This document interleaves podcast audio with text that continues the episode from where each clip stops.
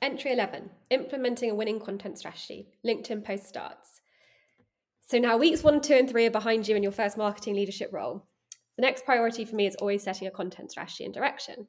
It's definitely the backbone of predictable and scalable marketing growth. So, what are the steps? Number one, educate the team. Content can and should be a revenue driver in the same way as any other channel.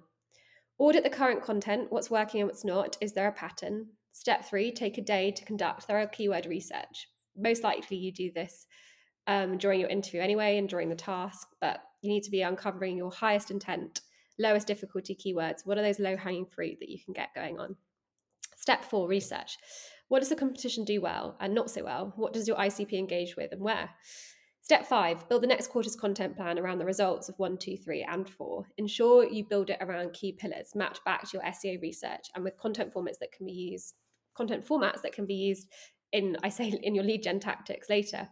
I love how I stumble over that nowadays, but this is the LinkedIn post, so I'm keeping it as it was. Um, step six create an activation strategy for the content. What good is great content if its lifespan is one social post? Step seven don't overinvest too soon. Track the new content, start with blog posts and low resource content first. Is there traction? If not, pivot, be agile and adjust. LinkedIn post ends.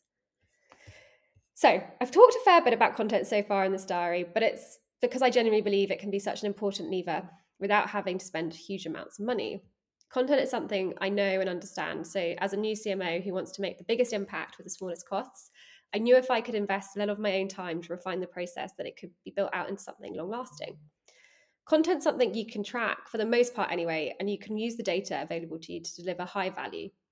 For example, targeting high intent keywords for SEO. I really recommend anyone who's a new CMO getting involved in this process because it teaches you so much about who you're targeting. This helps to inform all your other decision making. Getting down dirty in the content strategy gave me the insights I needed as a CMO to understand our buyer personas better. For example, at Cognism, our buyer personas are sales and marketing leaders. And I felt like I knew the marketing persona as a marketer myself pretty well.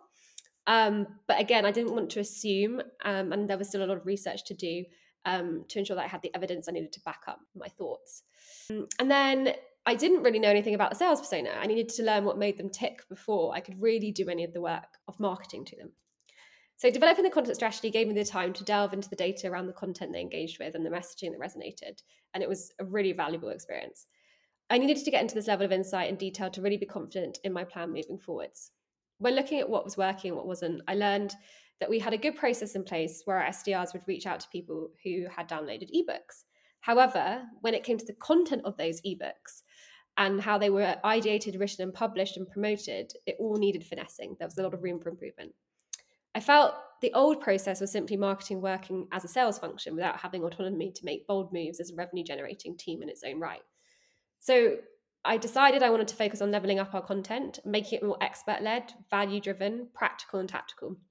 I also overhauled our process for how we go about creating new material, such as how do we decide what to work on next, what we included in the content, what tone of voice we used, what topics we covered, and then how we promoted it after we finished.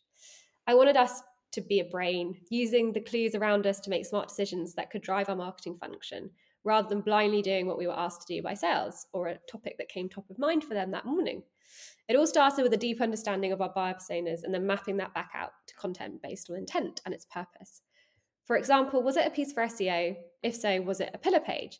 If it was, then X, Y, and Z would happen.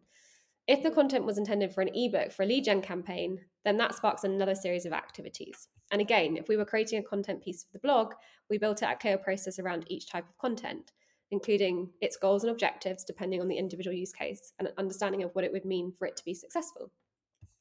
In the early days, we did use a content calendar. We were a small team. It helped us structure and keep track of our workflow, especially when we needed to get work off the ground quickly.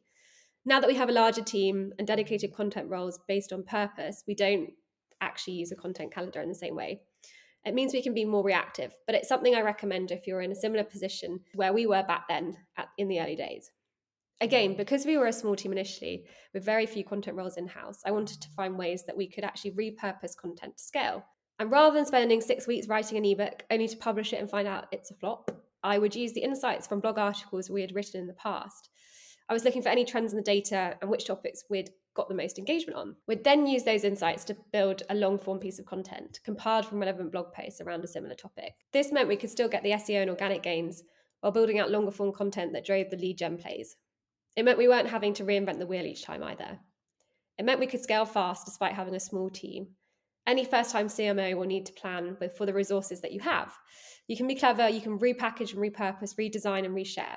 It just takes a little more planning. For a cornerstone topic, one that we'd established had good commercial intent and interest, we would activate the content in a number of ways multiple blog articles, videos, templates, cadences for the sales team, email signatures, webinar or webinars, paid ads, and organic social posts. As I've said many times before, our budget was small back in the day, so we didn't spend a lot on content early doors. But we did slowly learn where to invest more time, effort, and money based on where we saw results or gaps. Our focus was on quality and not quantity. So, first, we invested in subject matter expertise over just hiring more writers or freelancers. Today, we have content expertise sitting in three unique areas, each of which has proven to be vital to our scaling and stacking growth success. SEO. We have two SEO experts who are 100% dedicated to working on our key SEO projects, along with maintenance and defense of our current rankings. Journalists. We have two writers who are our story finders. They spend time hanging out where our buyers hang out in communities and Slack groups, talking and listening to subject matter experts. They're tasked with finding what's trending and writing about it in the most actionable, helpful way. Our journalists are a crucial part of our media machine approach. And then we have our demand gen content execs. These are content execs who sit in, in a pod with our demand gen marketers. We have two pods, each focused on a specific persona. And their response, these content demand gen execs, their responsibilities are becoming experts in that persona, working with our subject matter experts, producing content in all formats that can span and fill our four social, paid social buckets that we call create demand buckets. These are thought leadership, content, product, and social proof. And briefing and scripts for videos, writing campaign focused blog posts, or helping out with landing page copy. As you scale, you have to think about stacking growth almost like a game of poker. Where are you going to place your bets? How do you balance long and short term gains? Publishing quality, expert led content and being carefully process driven to ensure delivery and output was my big bet coming into Cognism. From there, it's been a case of intuitively scaling this engine.